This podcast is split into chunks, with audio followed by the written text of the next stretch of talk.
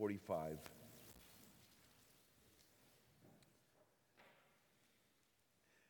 And they were on the road going up to Jerusalem, and Jesus was walking ahead of them. And they were amazed, and those who followed were afraid. And taking the twelve again, he began to tell them what was to happen to him, saying, See, we are going up to Jerusalem, and the Son of Man will be delivered over to the chief priests and the scribes, and they will condemn him to death and deliver him over to the Gentiles. And they will mock him and spit on him and flog him and kill him and after three days he will rise. And James and John, the sons of Zebedee, came up to him and said to him, Teacher, we want you to do for us whatever we ask of you. And he said to them, What do you want me to do for you? And they said to him, Grant us to sit one at your right hand and one at your left in your glory. Jesus said to them, You do not know what you are asking. Are you able to drink the cup that I drink, or to be baptized with the baptism with which I am baptized? And they said to him, We are able. And Jesus said to them, The cup that I drink, you will drink, and with the baptism with which I am baptized, you will be baptized. But to sit at my right hand or at my left is not mine to grant, but it is for those for whom it has been prepared. And when the ten heard it, they began to be indignant at James and John. And Jesus called them to him and said to them, you know that those who are considered rulers of the Gentiles lord it over them, and their great ones exercise authority over them.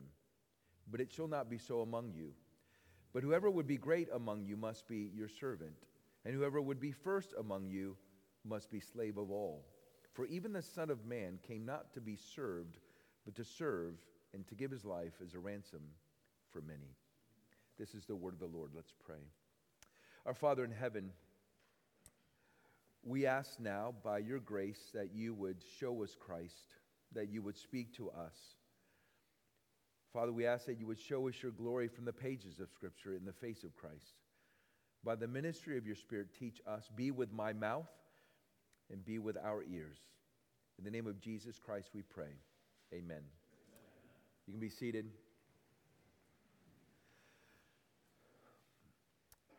This has probably been the hardest two plus years of pastoral ministry for many of us. I know it has been for me. I think I was at the Feed My Sheep conference in Atlanta at Mount Vernon Baptist Church when I heard a brother describe it as uh, decision fatigue. I don't know if you remember being a part of the leadership team in your church or maybe even being a member of the church where decisions had to be made almost on a weekly basis about how to respond to the global pandemic. And there was a weightiness to the decisions that were being made. And you, you add to the global pandemic the political tension and then the racial tensions that were going on. And leadership became very, very difficult, just trying to keep the flock of God together. And then you add to that Christianity Today's podcasts on the rise and fall of Mars Hill, and all of a sudden you have a new vocabulary introduced to evangelicalism of spiritual abuse. I say new not in that that it was new or the concept was new, but it was it became prominent in evangelicals' minds and in church members' minds. One of my concerns at that point is that this now will become a weapon in the hands of some members you can imagine a, a member that's being led through the process of church discipline, just claiming spiritual abuse. Now, of course, there is such a thing as spiritual abuse. Leadership is hard. Uh, the hardest thing I've ever done in my life is parenting. Pastoring comes to a close second because, in many ways, it's like parenting. You know, I have five girls at home, and, and we have 500 members at High Point. And so it sometimes feels like the same kind of, of weight and the same kind of decision making process and trying to keep everyone together, trying to move everyone in the same direction. And if you're like I am, it's been, uh, it's been a weighty season. And frankly, I have not, I have not gained confidence in these last two years. I have lost confidence these last two years in my own ability to lead a congregation. I've, I've doubted myself, I questioned myself. I've even wondered does this church need someone else? And I think that's true over the last few weeks. We have had one prominent uh, church uh, pulpit uh, become vacant because of an announcement of retirement. Uh, we had one church that uh, we remember seeing come into the city and, and being planted just announced they were closing their doors. And I can imagine that that story could be multiplied over and over and over again. So I, I know how hard it is. I, I got to the point last year I, had, where I had to ask our elders just for the month of July off to just go and be alone and just think and pray uh, with my wife. And so I understand the weightiness of that. But one of the things I want to do in encouraging us is, is the reality that we still have to lead. And, and in these circumstances, we can respond in sinful ways. One of the ways that we respond in a sinful way during times like these, like crises, is, is overbearing control. We don't want to lose control. We want to try to, to, to lead everyone in the same direction, but we want to control and we become overbearing and we become dictatorial. But of course, another sinful response is that uh, we're passive. We just kind of put our, our head down and our hands over, and we don't want to make any decisions whatsoever. And so, what I want to do this, this afternoon is talk about kingdom authority. What does biblical authority look like? What does kingdom authority look like? Um, let me share with you a, a story about Robertson McQuilkin because I think, from a human perspective, this is such a beautiful and convicting uh, account for me. But this is a picture of what I'm calling kingdom authority. In 1990, uh, Robertson McQuilkin resigned from Columbia Bible College and Seminary because of his wife Muriel's health. She had developed Alzheimer's. And he wrote to the school publicly, making this announcement. Recently, it has become apparent that Muriel is contented most of the time she is with me, and almost none of the time I am away from her. It is not just discontent, she is filled with fear, even terror, that she has lost me and always goes in search of me when I leave home. So it is clear to me that she needs me now full time. The decision was made in a way 42 years ago when I promised to care for Muriel in sickness and in health till death do us part. So, as I told the students and faculty, as a man of my word, integrity has something to do with it, but so does fairness. She has cared for me fully and sacrificially all these years. If I cared for her for the next 40 years, I would not be out of her debt. You know, I think this has direct bearing from, from Bobby's talk, just the reality of for, for those of us who are in ministry, if our identity is tied up in our pastoral ministry, would we be able to make such a decision? I, think it was so helpful for him to remind us that the greatest gifts that we have are in Christ, our dying and rising with Christ, our faith that we have in Christ, which is, which is a gift from God by His grace, and that life that we have in Christ. Everything else can go away. So, how do we think about biblical leadership? How do we think about kingdom authority, godly authority? And here's what I propose to us. In the kingdom of God, authority is not characterized by domineering control, but by sacrificial service. Let me just say that one more time. In the kingdom of God, authority is not characterized by domineering control, but by sacrificial service. Look with me in verses 32 through 34. Here we'll see the self sacrificing example of kingdom authority. Here we see Jesus, right?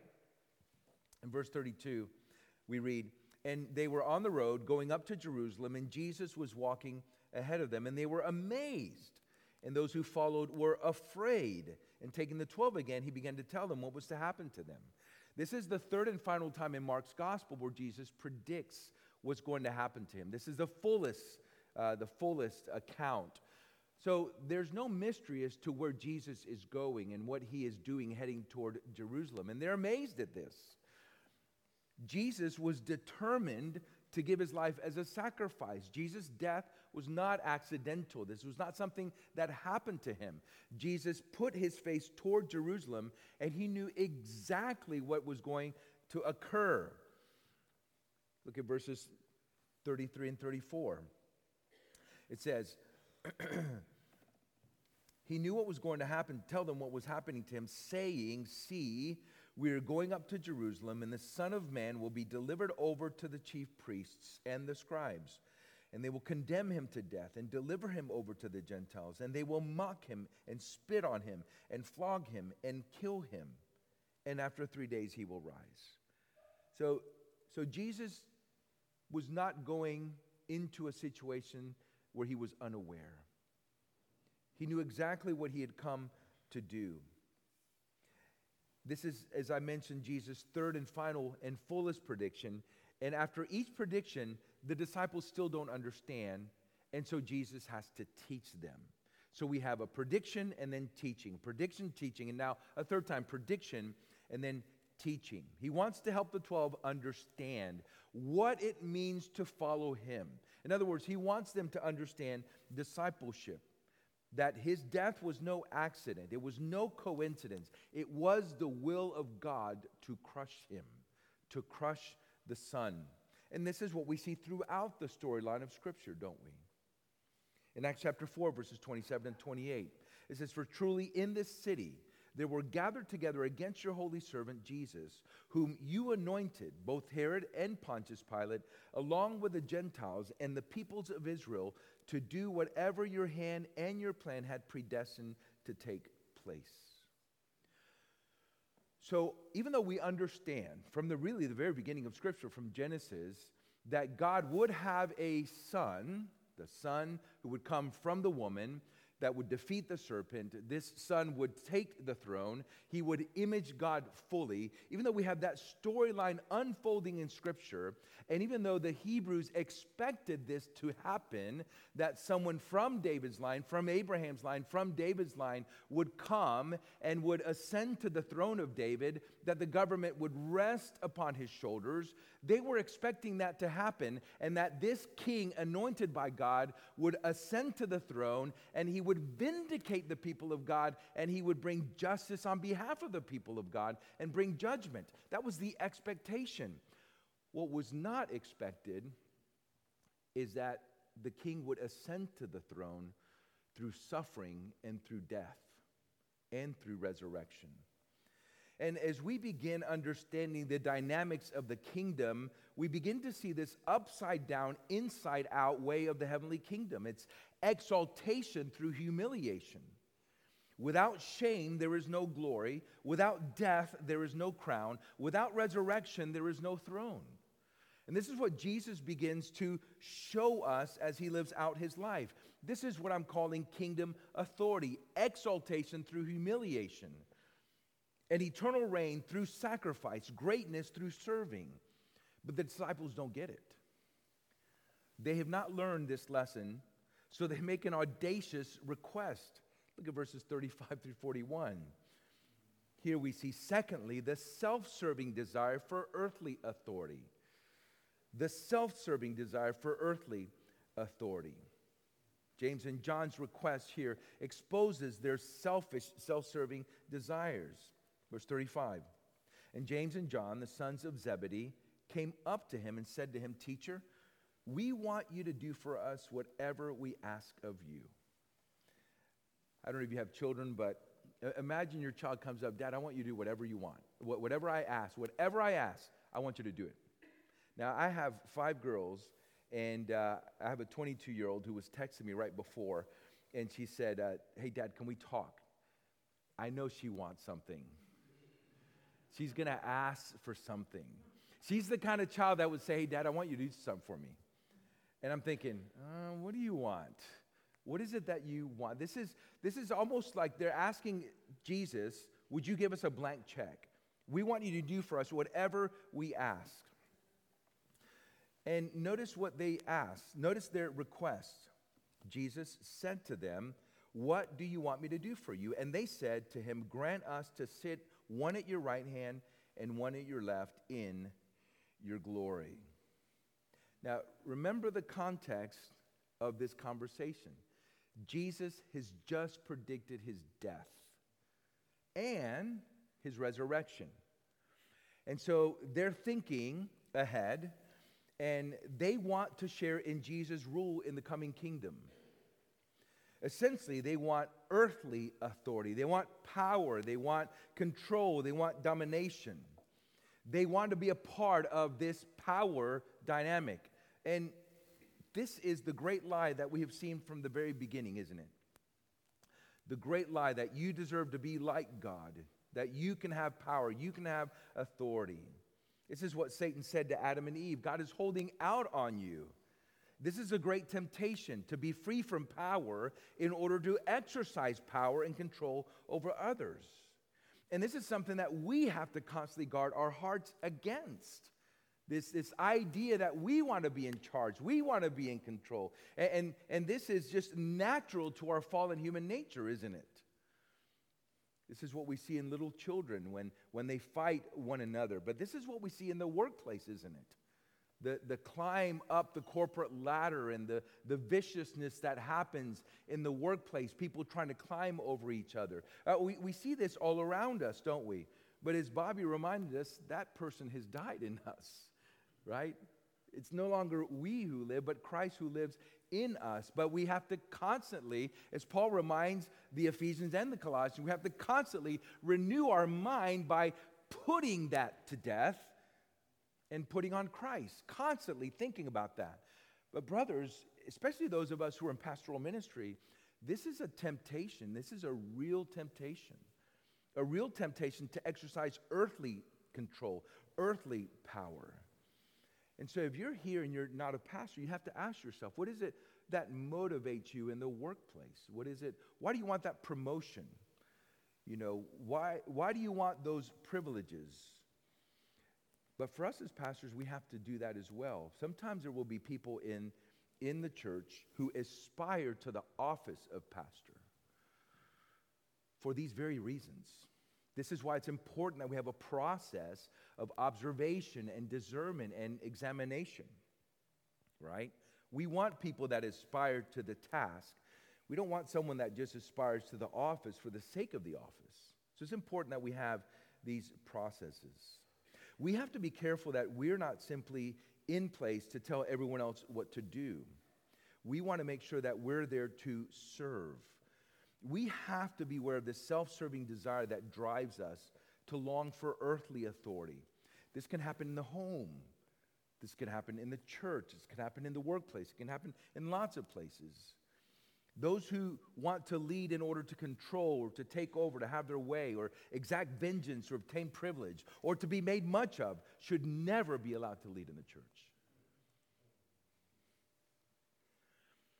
But this is what James and John wanted. And this is what you and I are tempted to want an office or a title to serve for our own glory, to be made much of brothers, we have to be really careful that even in our preaching, we're preaching for the glory of God, not for the glory of ourselves. This is why it's so helpful to understand that God works his supernatural work of salvation through ordinary means so that the faith of people rests on God and not on us. This is why it's so important for us to understand what, what was shared in the panel, just the reality that it's just, it's just the faithful preaching of the word, the faithful preaching of the word. I, I love what John MacArthur said at, at some T4Gs ago, just the fact that our job is to plant the seed and go to sleep. To plant the seed and go to sleep. We're farmers. We're planting. That's all we're doing. We're planting the seed, going to sleep. Some of us water also. And some of us have the privilege of seeing the harvest, but our work is a simple work. It is an everyday kind of faithfulness. Our work is the kind of work of, of thousands of daily steps of faithfulness for the glory of God. And that's why God has set all this up in this way. So, we have to be aware of this self serving desire that drives us to long for this kind of authority. And, brothers, let me just say if that's you, because we are in Christ, because we have died with Christ and been raised with Christ, because we live by faith and now the life that we have is in Christ, we can openly admit our sin. And I wonder if some of us in our churches have to do that. I wonder if some of us in our homes have to do that have to go to our wife or our children and say, you know what, I've, I have to confess, I've just been trying to control everything. I've been trying to control you, I've been trying to control our children. Maybe we have to go before the elder board and say, brothers, I, am sorry, this has been a heavy season. It's been a hard season, but you know what?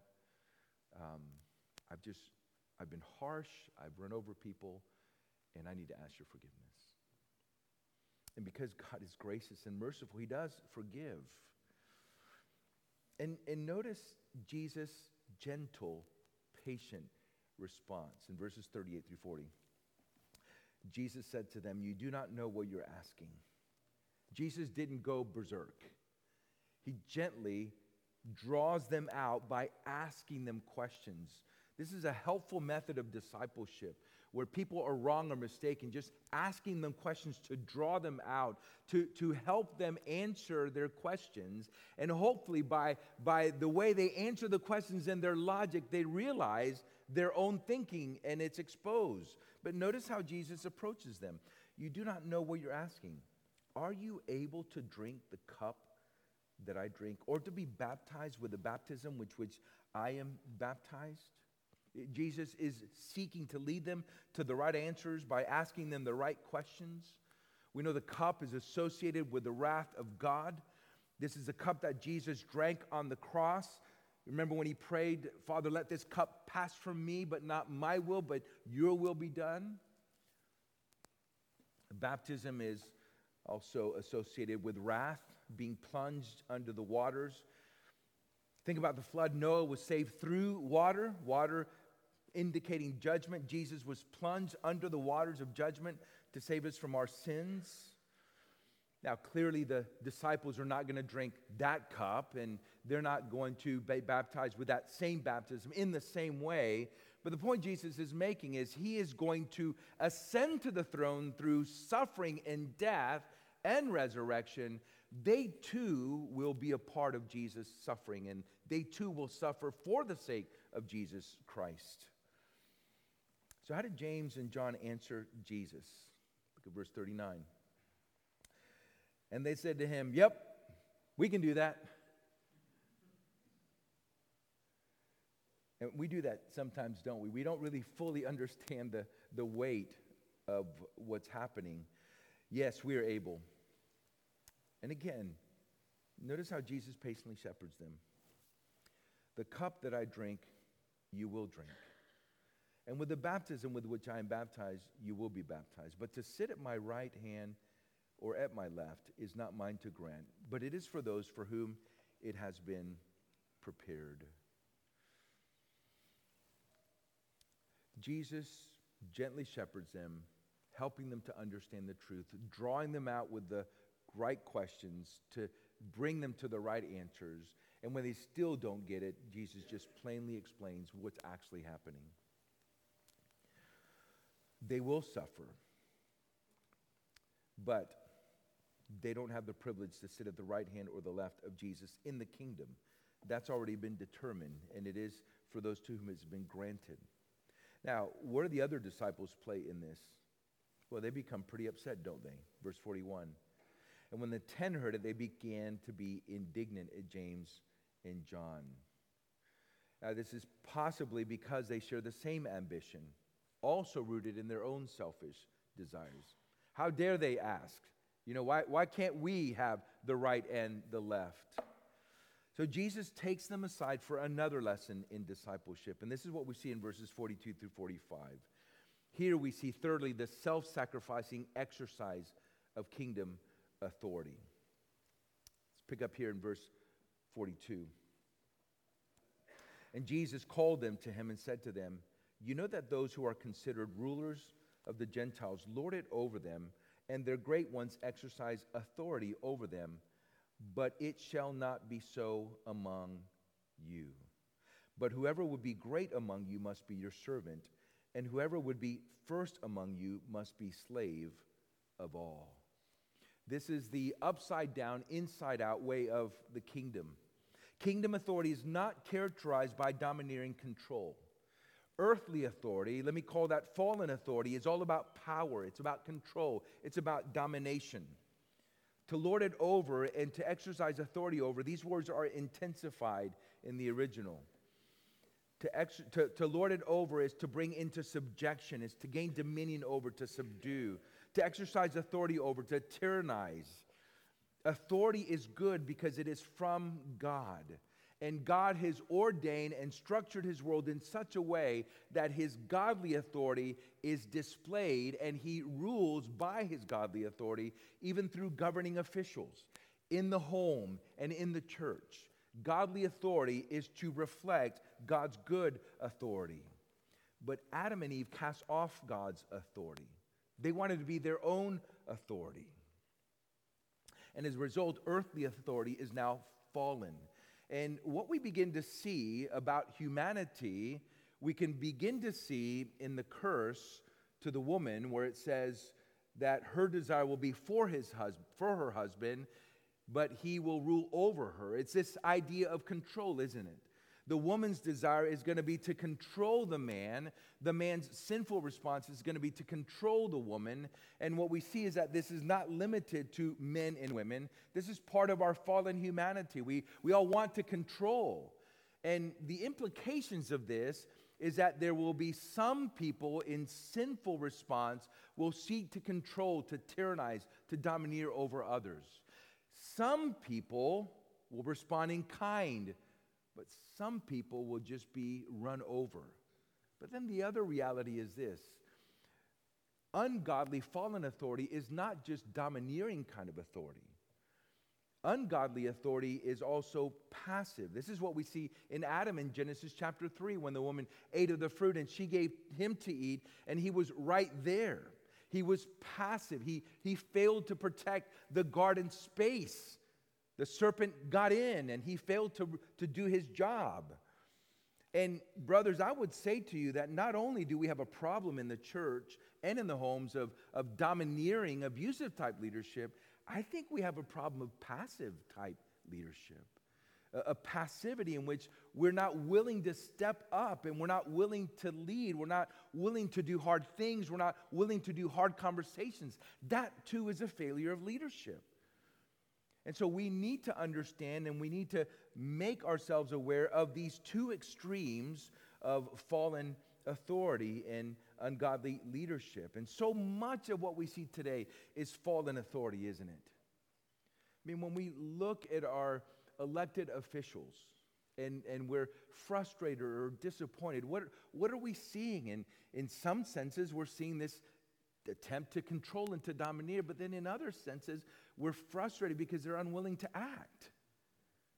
But how many of you who are shepherding congregations, you see the same dynamic in your congregations? Over, over decades of pastoral ministry, the main complaint that I have received from wives in the congregation is not about abusive leadership. That happens. But it's about an unwillingness to step up and lead in the home. And, brother pastors, I do think that while there is abusive leadership in the church that needs to be addressed and called out, exposed, confronted, I wonder if there's even more passive type leadership in the church where we're not willing to lead in a manner that Jesus calls us to lead. Kingdom authority is characterized by sacrificial service. Again, notice the upside down, inside out nature of the kingdom. And this is what Jesus is trying to teach the 12 about discipleship. The principle is pretty simple kingdom authority is characterized by sacrificial service. Verse 43 But it shall not be so among you, but whoever would be great among you must be your servant, and whoever would be first among you must be slave of all. This is counterintuitive, isn't it? This is upside down. This is inside out. This is not how the world thinks. But this is how kingdom authority operates. Kingdom authority is characterized by sacrificial service. And Jesus is the example to follow. He is the perfect example of kingdom authority. Notice how Jesus grounds this principle in verse 45 For even the Son of Man, now keep in mind, the Son of Man comes from Daniel chapter 7. The prophecy of Daniel is a prophecy where the people of God are in exile, and the way that God encourages his people is by reminding him that these earthly kingdoms are temporary. in the book of Daniel, they just kind of come after the other. You have one kingdom, boom, it falls away. Another kingdom, boom, it falls away. Another kingdom, boom, it falls away. But there is an eternal kingdom that is promised. And the Ancient of Days is going to hand to the Son of Man this kingdom, and the nations will worship him. And of this kingdom, there will be no end. And we see in the New Testament the fulfillment of this kingdom in Jesus Christ. Jesus is this Son of Man. And this Son of Man who has received the kingdom, he leads and exercises authority by serving. Let me translate it this way For even the Son of Man came not to be deaconed, but to deacon and to give his life as a ransom for many. That word serve there is a word that we translate deacon. Jesus, the King of all creation, the one who has received all authority, the one who has received the eternal kingdom, he came not to be served, but to serve. And how did he serve? He served by giving his life as a ransom for many. This is what Jesus is trying to teach his disciples. Jesus is the Son of Man who receives the kingdom from the Ancient of Days, and yet he came not to be served, but to serve by sacrificing his la- life as a ransom payment to redeem sinful humanity. Jesus came to exercise kingdom authority so that the one would die for the many. Jesus gave his life to redeem or to buy our freedom from slavery to sin. This is the irony. If we are followers of Jesus, just like Jesus is saying to his disciples, you will drink of that cup and you will receive that same baptism. We will suffer. Peter says this very helpfully in 1 Peter chapter 2. Jesus has left for us an example that we trace, almost like children learning to write by tracing letters. And we do follow in the footsteps of Jesus. But, brothers, can I encourage you in this way? If we follow Jesus, we will follow Jesus into suffering and death, perhaps shame and humiliation, perhaps persecution. But understand, we also follow Jesus into resurrection and glory into exaltation. And that's the beauty of kingdom authority. We will suffer and we will die, but we will also rise again. We will be raised in glory, Philippians 3 17 through 21. We will reign with him, Revelation 5 9 and 10. We will judge angels, 1 Corinthians 6 3. But now we serve by sacrificing for the good of others. This is the role that we have. So, what does kingdom authority look like in our lives? Men, those of you who are husbands, you lead not by domineering over your wives, but by loving your wives as Christ loved the church. This is why I started with Robert, J. Robertson McQuilkin's example, because he is, he is a human model of what it means to love your wife as Christ loved the church, giving up his career, what he started, in order to serve his wife in the final years of her life. But what does it look like for the home as dads, as parents? It's important that we understand that we have a, we have a particular stewardship with our children. And again, I, I just want to keep pushing us back to this idea that what we have in Christ is so much more than the ministries that we have. Because sometimes we're tempted to think that we're willing to sacrifice our marriage and we're willing to sacrifice our children for the sake of the ministry. And somehow we spiritualize that what we're doing is cosmic eternal work while we're neglecting our family. And so we have to be very careful. Yes, we will sacrifice. Yes, there will be times where we're away for a night or for a season, a few days, like, like me on this particular trip, or like Bobby away from his young children and from his wife. But how do we serve our wife? How do we serve our children? How do we constantly think about that kind of authority that serves in sacrificial ways? Those of you who are here who are not pastors, but maybe who are supervisors or bosses in your work. Uh, imagine the kind of testimony we would have in the workplace if those who are Christians in leadership, in vocations, in the world, led like Christ led. Instead of when something goes wrong in your particular business, instead of blaming others, you took responsibility yourself. One of the things that uh, frustrates me is when I see a, uh, hear a coach on television and the team maybe didn't play well or maybe they lost, and, and the coach just completely trashes his players. And granted, I know there's responsibility on the players' part because they lost, but it just seems weak, doesn't it? When the leader basically blames everyone else for the failure and doesn't take any responsibility for himself. What if we did that in the workplace? What if, what if we realize we're the shepherd of our workplace? If we are, in fact, the shepherd of our workplace, and we led in that kind of way. And, brother pastors, what if we led in that way in the church? What if we thought about how can we serve the congregation? Not, not what can we get from them, but how can we serve the congregation? How can we honor them? How can we sacrifice for them in good, wholesome, fruitful ways? But even church members, imagine a, a church that is characterized by an entire congregation of members who are always thinking of how can I inconvenience myself for the sake of others? So that everyone is sacrificing for the good of others and for the glory of God.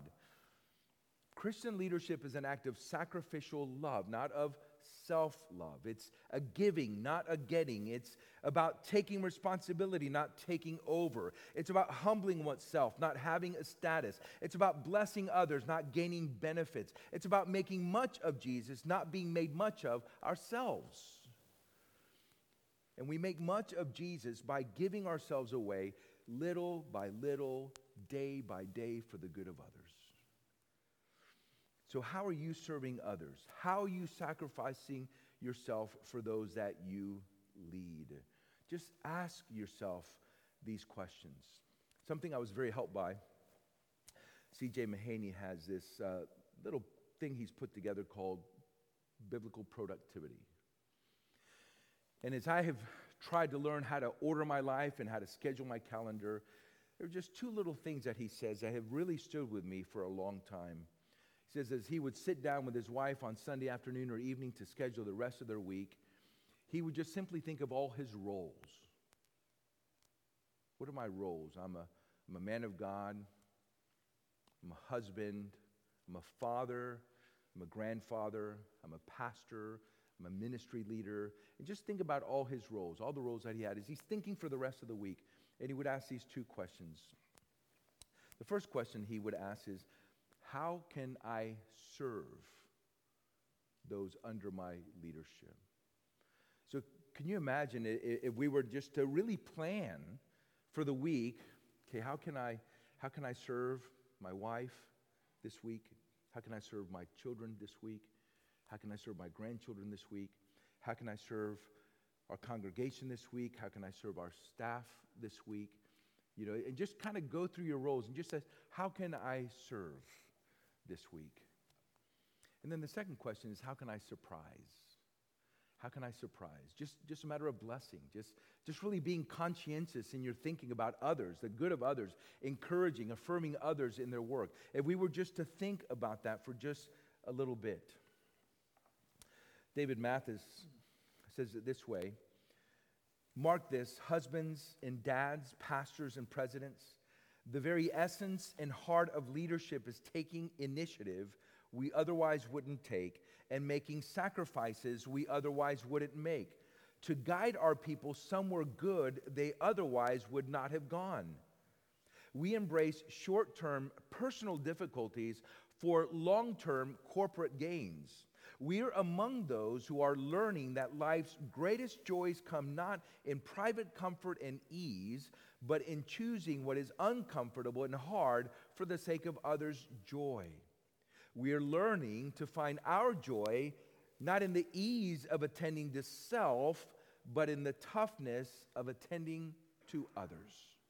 And, brothers, I want to be very clear to you. I'm preaching first and foremost to myself. I am a selfish person. I'm introverted in many ways. I am drained when I'm in public settings for a very long amount of time. And if I'm not careful, I could just sit at home and be alone and be very, very happy. I'm thankful that I married an introvert. Just the other day, just this Saturday, I was thinking about college football and just the joy of sitting and watching college football all day. So, what does my wife do? I go to the bathroom and she's tinkering. And I have to ask, Janine, what are you doing? And this is what she says I'm changing our faucets. Our faucets are leaking. Now, my wife is a godly woman. And so all she said was, I'm changing the faucets. The faucets are leaking. She did not say, and I've been telling you this for months. And so I'm having an internal struggle. What do I do? And so I ask, Would you like me to help you? She says, Of course. And so we just spend the next hour or so changing faucets, and it's amazing how the leak stopped. And she had been at me for months to fix the faucet and to fix our bathtub. And so I thought, ah, this is wonderful. She's encouraged. I'm encouraged because she's encouraged. And then I'm thinking, where did she go? She's out in the garage. She decides it's time to clean out the garage. And so I said, Would you like some help? Yes.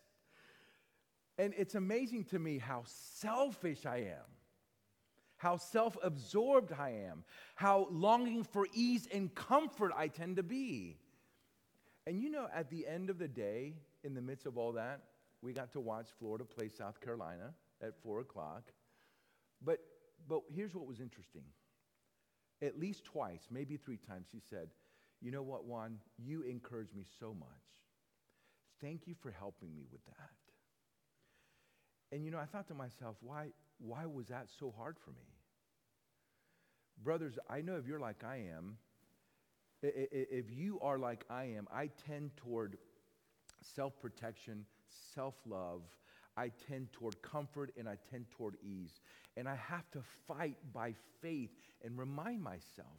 And again, I just I want to keep taking us back to the gospel that Bobby preached.